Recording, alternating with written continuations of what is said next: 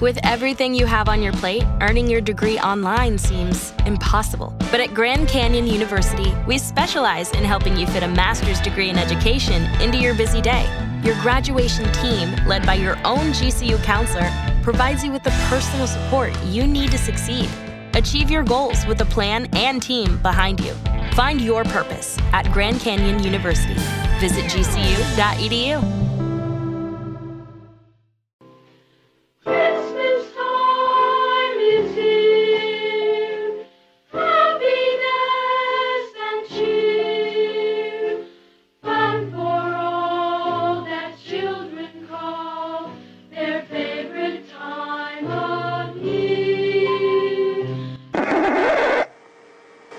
Yes, it is, but it is also warm outside. Donald Trump is still the 45th president, and 2016 still blows. Welcome to the J Man Show here on J360 Radio.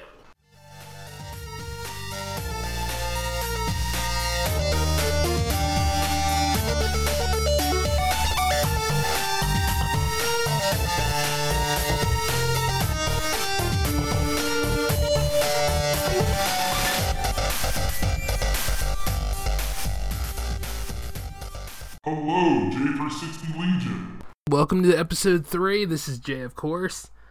Uh, before we get started into our episode today, let's take a good look at Trump Watch and see what exactly the maniacal president elect is up to. I'm sure you've all seen this on the news as of late.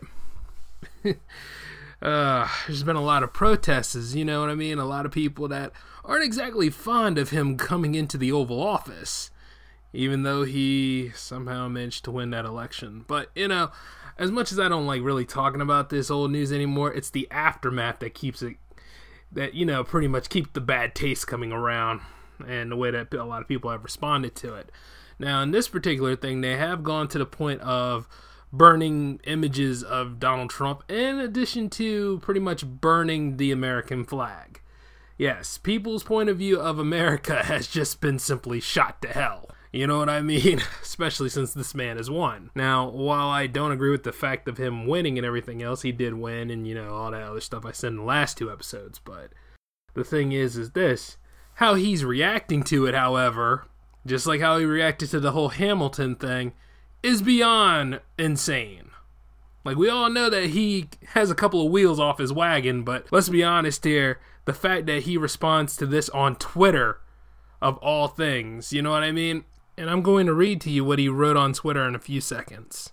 And I quote This is from at real Donald Trump. Nobody should be allowed to burn the American flag. If they do, there must be consequences, perhaps loss of citizenship or a year in jail. In addition to winning the Electoral College in a landslide, I won the popular vote if you deduct the millions of people who voted illegally. Now, that second one is in response to the whole recount that's going on because honestly, you know, I'm not quite fond of this man going up in there either. So, you know, if they manage to find a way with Jill Stein and this recount and everything else, you never know. Maybe there's probably some light at the end of this tunnel. But until then, you can easily tell that this man does not have the temperament, the mindset to be a leader of this free world like this. You know what I mean? If anything, his point of view is going to pretty much uh, cause more trouble than needs. And we don't need no more trouble. We got enough on our plate. Not to mention that damn wall that's going to cost about 15 to 25 um, trillion dollars to build and maintain. But at the end of the day, you'll realize that no sane person would even write this crap. Now, I know a lot of us out here on the indie market and everything else that we do, you know, we write a bunch of stuff on our social media and everything like that, but we're not on the political grandstand like this guy is. And it's just amazing to see that, you know, even though he won, he's still having a meltdown. You know, he's the only guy I know that can do this. I have not seen a president elect in my time that acts like this guy. You know, it's just amazing. Like, I'm not a Democrat, I'm not a Republican, I'm a registered independent, and I just really want somebody who can do the job, but this guy's not it. Now, honestly, he ain't bringing no jobs back over here, and not only that, he's not cleaning out any inner cities. And I can see this right now. If anything, he's just gonna have arguments on Twitter for some weird reason. And not only that, nobody should be allowed to burn the American. He obviously hasn't read the Constitution either. You know, that is part of your First Amendment rights. You know, your freedom of speech. Nobody said the freedom of speech had to be nice freedom of speech. It doesn't have to be hate, but it doesn't have to be nice. That's actually a form of protesting, and there are people who have volunteered and died for you to have the ability to protest. It's like going ahead and saying that he sucks as a person or whatever, you know what I mean? That is your opinion, that is your freedom of speech. You are allowed to have that. If you don't agree with him or anything else like that, especially if you didn't vote for his ass, you can go ahead and do that sort of thing. It is a part of your freedom of speech. And the thing is, this guy has a hard time understanding that you are a public official, you are in the most powerful seat, and you're going to represent this country in that grandstand. Who who the hell got time for a mouthpiece like this? You need somebody with some temperament, somebody to be a leader. A leader listens, learns, and studies. Obviously, even though this man won, he ain't learned shit. And it's a shame. Like, you know, I'm not going to say he's Hitler, but at the end of the day, it's like looking at this kind of stuff. You can't just go ahead and act this way. I mean, in a way, a president is an inspiration for, like, you know, a lot of the younger generation, believe it or not. Like, you know, like how you have, like, little kids out there and they say, you know, maybe I could be president someday. What do you think, Dad? And then you'd be like this, you know what? If you inter- if you're interested and if you're really all about that life, you can go ahead and do that. But for the 45th president here, he's a role model to no one. But it's like this. See, I can go ahead and say this stuff because I didn't vote for his ass. You know, I voted, but I didn't vote for him. And the thing is, it's like looking at this and just seeing, you know, people have acted disrespectful to Trump. But the thing is, Trump already won. A lot of us have accepted it. Some of us are still fighting a good fight. I admit that. I'm always keeping an eye on him along with a lot of other, um, you know, journalists and everything else. You know what I mean?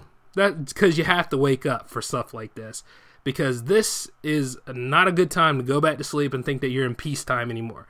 This is something to be aware of. And the thing is, is that are people that misinformed and that against Obama to go ahead and vote for someone like this?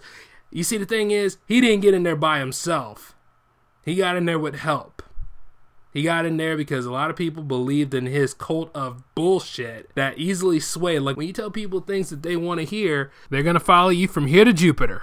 But the thing is, is like this guy did it. And to get a bunch of misinforms to follow him, or those that really believe he's gonna do all those promises he said he was gonna do. But all I've seen as of late, and he's not even sworn in yet, he fights with a stage play, he fights with Saturday Night Live, and he's fighting with the media in general, though the media kind of gave him this win. And I'm not going to say it's been all clean, but at the same time, the way this is acting, this isn't right. Like he's talking about, for a while there, he was talking about a federal libel law, which doesn't exist.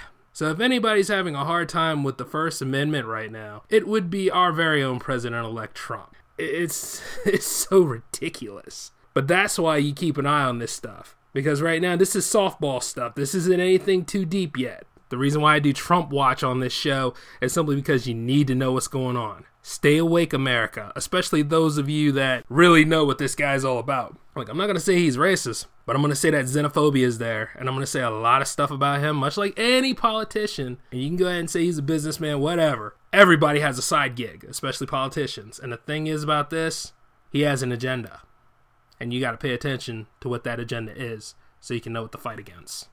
We are the people. You understand what I'm saying? So remember, it's United States, it's not United Trump. Get it right. Outside of all that, though, that's not what this show is about. The real topic for today is going to be about reboots and pre sold franchises, how it's a double edged sword with them. Are they really saving the movie business, or are we just in a vicious loop that we'll never ever get any variety? We'll also be taking a look into the first Spider Man trilogy, you know, the one starring Tobey Maguire and directed by Sam Raimi. So, all these things will be explained more depending on what time allows. And I also want to give a special shout out to those of you that participated in National Novel Writing Month this year. Congratulations to all of you. You are all winners just by taking 30 days and writing a novel in there. Congratulations to those that won, and congratulations to all those who participated. I hope to join you all next year. Now, about movie reboots you know, you love them, hate them. They seem to be the going trend these days, especially. It seems like there's no variety, no original ideas, and originality can be a hard thing to come by sometimes. Especially with this day and age of that pre-sold franchises will get people's butts in the seats. Sometimes it seems like we're either overdoing it and then there are times it seems like, you know, we don't do enough of them. Sometimes it's okay to add something fresh, you know, to something that's already established, give them the same but different. That is a general rule of thumb for all of us screenwriters and filmmakers out there. But at the end of the day, is enough enough? is there any hope for anything new to come and take the spot? You know what I mean? Is there any way for like, you know, in the horror genre where we can get away from Freddy, Jason, and Michael Myers? Is there any way we can go ahead and make new things that people will look into our work? You know what I'm saying? And say that, you know what, that is iconic. You know what I'm saying? Like we can get away from all that sort of thing. We can be inspired by the icons that came before us, but can we become iconic in our own right in mainstream movie production? You know, Halloween is being rebooted again, and there are plans to go ahead and do another Nightmare on Elm Street. There's plans to do another Jason reboot. Even though the reboot that came out in 2011 was pretty on point, and you know, they could have continued off from there, but I guess the sequel was in development hell or something.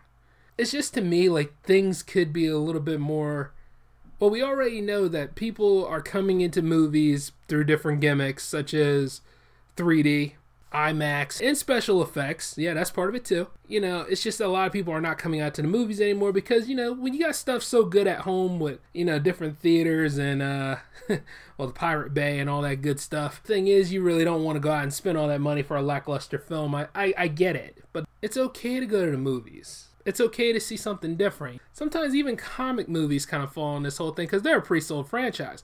Not saying that comic movies are a bad thing. For somebody like me, as a creative, and you know, I still need to go ahead and put some of my films out there, you know, for some variety. But say like if you're somebody that's trying to get out of that indie level and into the mainstream. You you don't really want to do a reboot. You want to do the movie you like, but that rule called, you know, one for them, one for you. These movie companies are not necessarily movie companies anymore. They're corporations at best. And I mean corporation as like the movie company you know about is not exactly the parent company. You know what I'm saying? Like when you see like CBS, you know its parent company is Sony. If you see um, ABC, you know its parent company is Disney. Pretty much the one that's making all the money it can from Marvel, Pixar, and Lucasfilms. Really don't have to do their own property unless they want to keep that stuff fresh which, you know, in a way they kind of are with the live action reboots of their animated features. Which, by the way, I'm intrigued to see how Beauty and the Beast goes, and, you know, I do want to see a live action Lion King reboot. See, it's little things like that, like, I do kind of want to see because the technology and the evolution behind that is amazing. But what I'm saying before is, is it helping the movie industry get better, or is it killing the movie industry by just churning out the same old thing? It's one of those kind of conundrums in the filmmaking industry. And the thing is, is that filmmaking at one time was all about risk taking. I mean, it still is in some aspect. What with the celebrities going on Kickstarter and every single other crowdfunding source out there to gain the money for their projects, even though the project sometimes ends up a lot more lackluster than anything, and it kind of kills the small fishes in the big pond that are trying to get as much money as they can to go ahead and finish their production. And then there comes the distribution costs and everything else. Like we we get it, but the thing is, is this you got to take risk in order to sell these things. I mean, a pre-sold franchise is great, I guess, in the short term, but in the long term, you know, you kind of want to have new stuff coming out, a little bit more variety. And, you know, romantic comedies fall into this aspect too. Like, how many times do you want the guy to get the girl or the girl to actually get the guy? You know what I'm saying? Like, realistically, if you look at anything that happens in a romantic comedy, you know damn well it doesn't work in real life you could give a big speech about how much you care about somebody, right? But they still gonna do what they're gonna do, right? Chances are, if they're so heavily invested in somebody else and all that kind of stuff, it usually doesn't work out that way in real life. Which is why some people need to understand why movies are, well, movies. But the thing is, is that you know, I'm just wanting a little bit more variety out of the mainstream because 2016 has enough problems as it is, and I'm glad it's almost over, but it could have had a little bit more variety in its mainstream movies. Sure, I was excited about Civil War, Batman vs. Superman. I was excited about Suicide Squad there for a moment. Like Steven Spielberg once said that, you know, superhero films were going to go the way of the Western. But when I look at the indie market, the western's doing just fine. And then like there were a few western movies that came out. I mean yeah magnificent seven came out. Uh, one of the epic film guys will probably get me for this one but i actually thought it was kind of a decent film. You know what i mean? Because it had that freshness to it. That's why you know you seeing a genre come back to life and well westworld's back now but that's on tv see a lot of these uh, rebooted and pre-sold franchises they end up going to tv if they don't get their feature film made by a certain time But I do know that maybe I'm old fashioned or something like that, but we kind of need a little bit more. Some freshness. You know what I'm saying? All that stuff was good back in the day and it should inspire you, but in the end, you don't want to keep doing the same old thing. And then there are times where, you know, reboots are pretty successful in that aspect. And then there are times where they're just unnecessary and then they're just ridiculous and then you know it's a blatant cash cow because it has no substance to it, it doesn't have its own identity even though they try to force it down your throat which is exactly a reference to ghostbusters you know that could have been handled a lot better even by looking at that movie in general like the plot and everything else it could have been handled a lot better if it went on its own track and its own speed but a lot of people didn't even like it when the first trailer came out and then let alone all the other controversy if you can even call it controversy that came with it Oh wow, yeah, I remember it. But a lot of the problems were really off screen, and it's usually because the viewer responds to it. We all hated that movie. Well, there were some that really liked it, and then there were some that don't even remember it. I don't hate the film. I'm just wondering why it exists, other than to make money. I don't see any real reason for it to exist. It's like Jurassic World, you know, you can't really call that a reboot. That was more or less a, it kind of it added freshness to the series, but it was still a sequel. You see what I'm saying? But at the end of the day, you kind of want a new IP, you know, for filmmaking, and you want a new IPs for video games too, because video games are running into this problem with re-releases. It's just after a while, you know, you can only put makeup on the same, you know, on the same sort of creature. You know what I'm saying? You can only do so much, and of course, you got the Universal monsters. They're about to come back. Even though I'm interested to see what they do with it because it's their property, but you know, nothing is really sacred anymore especially in the reboot market, because, well, for me, it all ended when they remade Fright Night. And not only did they remake Fright Night, they made a sequel to Fright Night, which was in essence a reboot anyway, because it followed no continuity to the first one. It still fits in the same universe somehow. But then again, it's well, actually, it's not even somehow. It's called negative continuity, kind of like how the Highlander series are going. Now, Highlander definitely needs a reboot. That's something I'd like to see come back. But you know, it's just it's really up in the air about this kind of stuff. I just wish like you know this was the Hollywood that would take risks. This was the Hollywood that would see somebody at that indie level. You know what I mean? Not every so often, but see what they're doing, follow their career. You know what I'm saying? And give them that shot and everything like that. It's just things are becoming more exclusive now. I guess because of all the oversaturation out there, but it's times like this where you got to rise above the noise, which is why you know in J360 Productions we had to go into another medium you know, because we're still working on our films and everything else. Granted, you know what I'm saying? It's just interesting, you know. If there's a necessary reboot, but you know you don't want to see that origin story no more. It's kind of like how you know um, Spider-Man's been rebooted twice. I think I think James Bond is gonna get a reboot soon, unless Daniel Craig you know changes his mind about playing the role again. But the thing is, I'm wondering what happened on Spectre to make make him change about it because it seemed like he was enjoying the role. So maybe you guys know the answer to that better than I do. But you know? If you do know the answer to this, send me something on Twitter at J360 Productions, hashtag JMan Show, hashtag movies, and you know we can go from there and talk about this.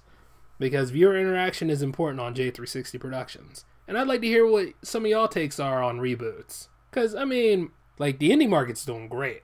I mean, you're seeing a whole lot of different things. And, you know, honestly, we don't really need a happy ending. You know what I'm saying? We could use like a variety of different endings, different characters, things like that.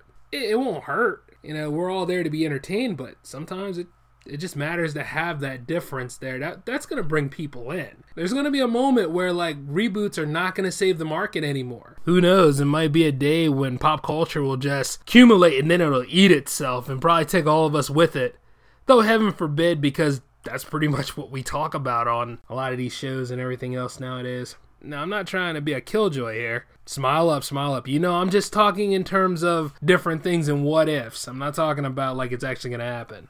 But you know, it's just one of those things that really gets you thinking after a while. Like, you want to put yourself in the mindset of your audience, but you also want to know how you can please yourself and please them too it's just things like that. Give them that good word of mouth. Give them something different because that's all they really keep asking is for something to be different. Television's having a pretty good boom out of this. The silver screen, however, is having the problem. So at least with television, you might have a shot because there is the concept of the DCEU going through problems, but the DC verse on CW is just having a great great renaissance, and it's just like night and day. But going into comic universes, because I'm not entirely against comic movies, let's talk about the Spider Man trilogy from early 2000s.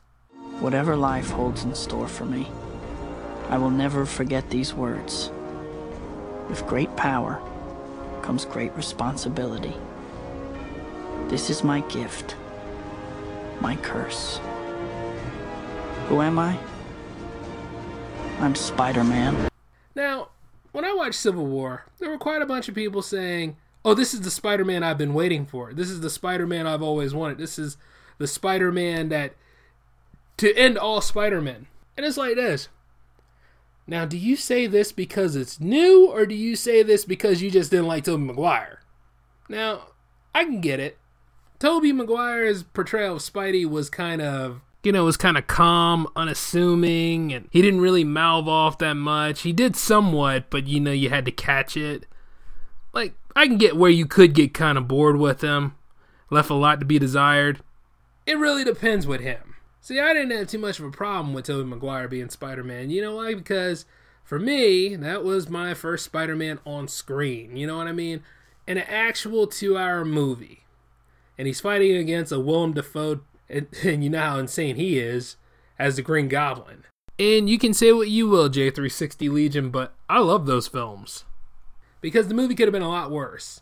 And not only that, I had a production book called Spider Man Behind the Mask where I got to read a lot of the production notes and everything involved.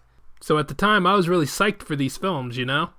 I was heavily involved. Uh, people's complaints came out of the woodwork on this movie. Like, people didn't really like the first costume that Spidey wore, or people didn't really like the idea of the spider being genetically altered instead of radioactive and also people didn't really care for the organic web shooters. It sometimes it gets so minimal with some people. I have somebody in the group that actually has this problem even though i explained to him that it was because the director didn't know how to incorporate him creating the artificial web shooters at the time. And for the script you know it actually works for that it made sense to me but then again i've been reading spider-man most of my life and I actually understand what the terms based on and inspired by mean in media.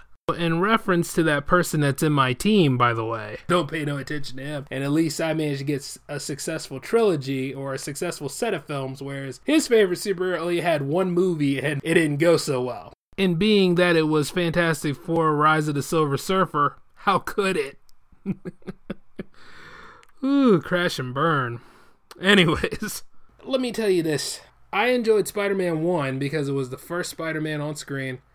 And, you know, I was still riding on that high after X Men. Remember that? Like 2002? That was Spider Man time. And then comes 2004, where Spider Man 2 came into play. And it's Spider Man versus Doc Ock. I am never going to miss something like that. An iconic superhero against his iconic villain. And yeah, sure, that's debatable. I know all you Venom and Green Goblin fans are out there, but hey, actually, you Green Goblin fans shouldn't be talking shit. Y'all had your movie, and that includes me. I'm I'm with you in that.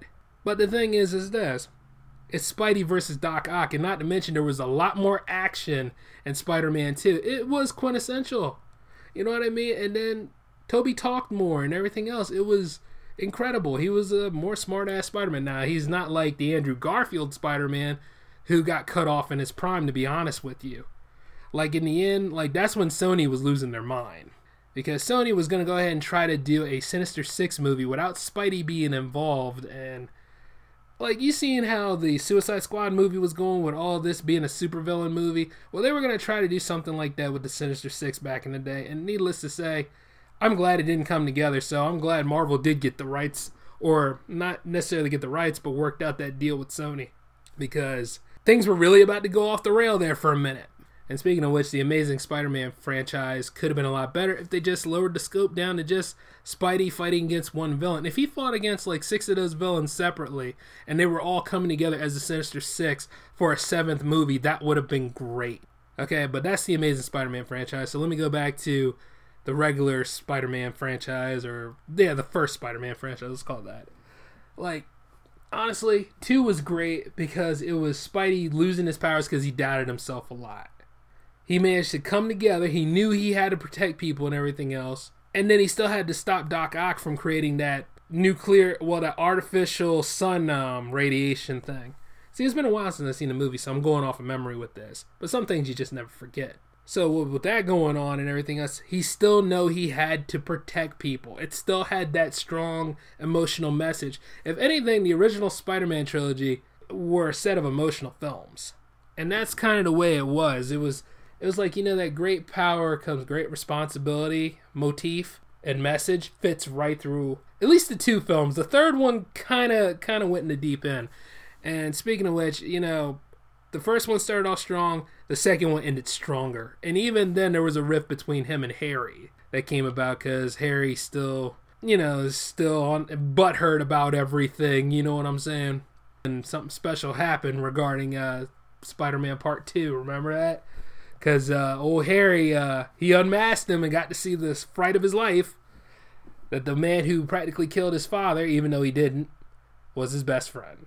So in a way, when you got something like that going on, that's dramatic. And you feel for Harry at that point.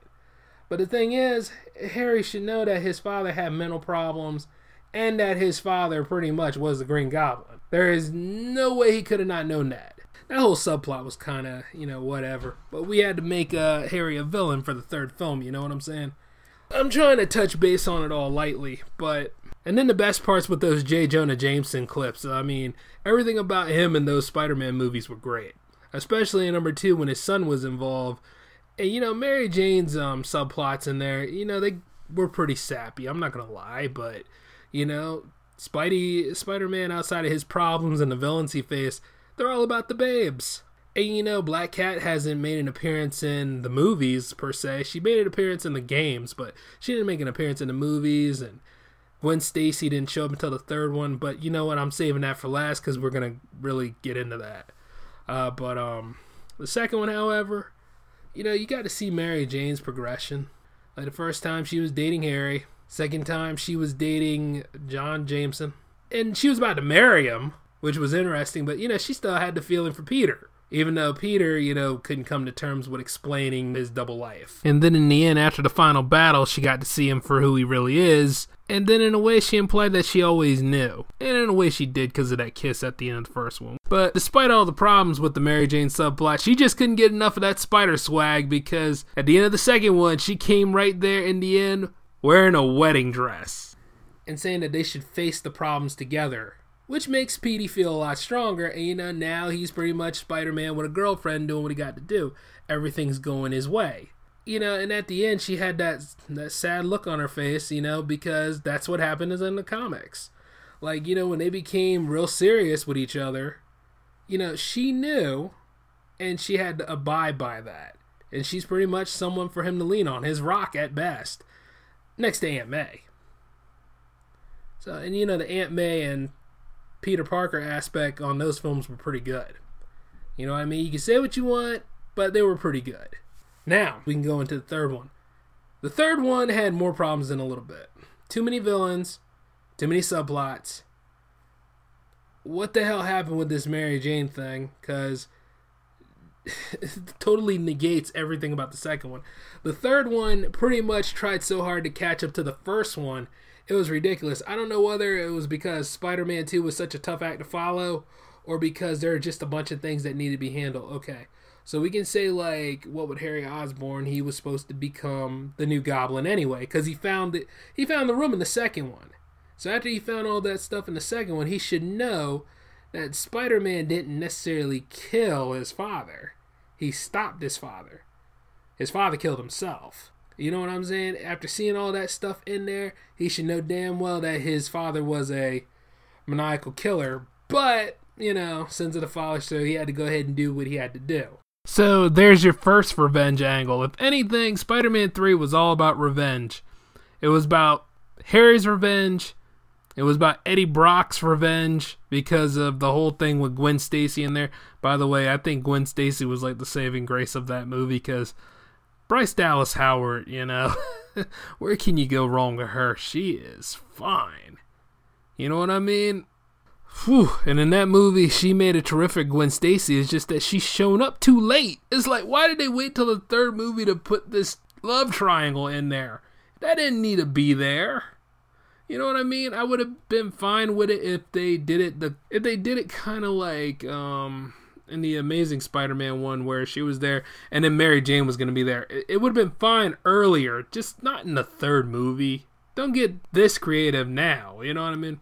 Because you never, you may not even do a fourth one. That's the thing. See, it's optional at that point, but at least when you got three, they all go for three now. And then, not to mention, like Gwen wasn't even in a real relationship with Eddie Brock in that movie, and Eddie Brock was played by Topher Grace, you know, better known as Eric Forman from that 70s show. Even though he's trying to leave that behind, but the thing is, he's been on that show too long, he's just typecast as him. And the thing is, is that, you know, he looked pretty much like a reverse Peter instead of the, you know, bodybuilder type dude that pretty much haunts Spider Man throughout his later years in the 90s. He just didn't make a good Venom to me. Now, the effects of Venom were great. The effects of Venom in that movie were great. So, as you have that, and then you have the black suit going on in there, and when Parker rejects the suit, you know, there's your other revenge angle. The movie was all about revenge. And of course, the whole aspect with Sandman being the main villain. I mean, just too much going on in one two hour film. And, like, why in the world was Sandman the main villain and why was he responsible for Uncle Ben's death? And then, like, more or less, it was just retconning in the third movie. I mean, this is your third movie and your villain is Sandman. And even if you think about it, he's a more or less a hired hand. I mean, he's pretty much just the muscle. He's like Rhino. Why didn't you just put Rhino in the damn movie, you know? He's not exactly smart, but you know, they could have used Mysterio. They could have used the Scorpion. They could have used the Chameleon if need be. Hell, they could even used Kraven. Even though they managed to do this in Amazing Spider Man, they could have used Lizard. Lizard would have been perfect for Spider Man 3. Doc Connors. We would, you know, Doc Connors was already established, played by Dylan Baker. An experiment goes wrong, turns Peter Parker's other mentor into something tormented. You know what I mean? And the thing is, see, they had to kill Doctor Octopus off, you know, along with uh, the Green Goblin, so that's kind of what happened. But the thing is, they didn't have to kill off the Lizard. You know, he could still be alive. And even in the alternative universe, which is the Amazing Spider-Man films, we never know what happens to Doc Connors now. You know, that's pretty much the void right there. You'll never know what happens to this character unless somebody goes ahead and does a you know and does a comic for that universe, which is actually pretty sad. But like I said before, they could have Lizard would have been perfect. And I'm only gonna make one quick response about Evil Peter Evil Peter was more or less just funny. You know, it was it wasn't anything to be alarmed about. It was just Evil Peter and that dancing, you know? just that's that's all there is to it to say about it. Just Tobey Maguire dancing. And the black suit was decent. I like the way it was designed, but um he only used it like 3 times and even then it was like kind of kind of wasn't represented right, you know what I mean? at least the Venom part of it. And the thing is, you can still have the aspect of the black suit in there because there were times when the black suit helped Spidey. But then later on, it got weird because they had to go ahead and shoehorn Venom in this movie. And it's not Sam Raimi's fault because he, he pretty much knows character depth and plot. I mean, if you look at the Evil Dead trilogy, he knows all about that stuff. So it's not his fault. That was at the discretion of the production com- not the, well not the production company but the studio. That was at the discretion of sony at that point. Because Avi Arad is all about that money and when he's all about that money he's going to try to make as much chump change as he can.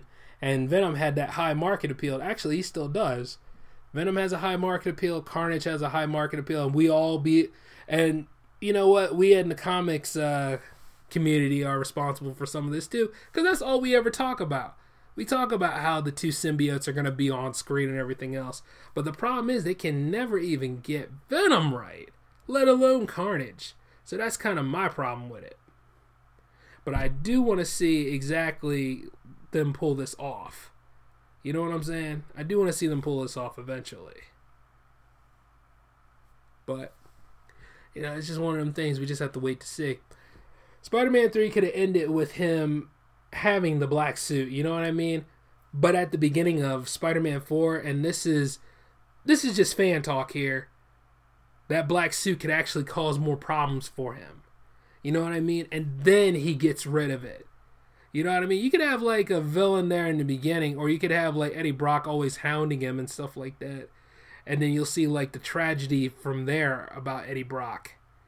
And then you see like the black suit just going ahead and forms Venom, and then there's the problem. There's the revenge story. There's the revenge angle and everything.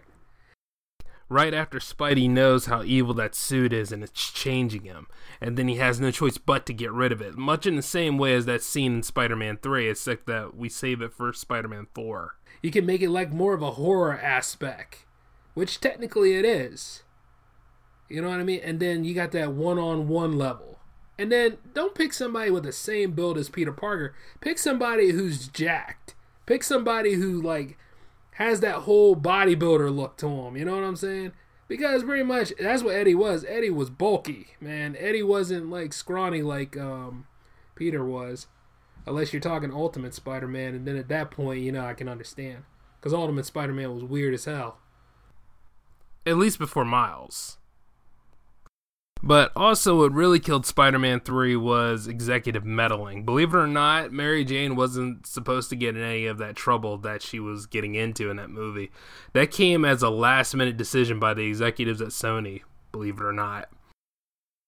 And Kirsten Dunst ha- didn't want anything to do with it, you know what I mean? But she had to get paid.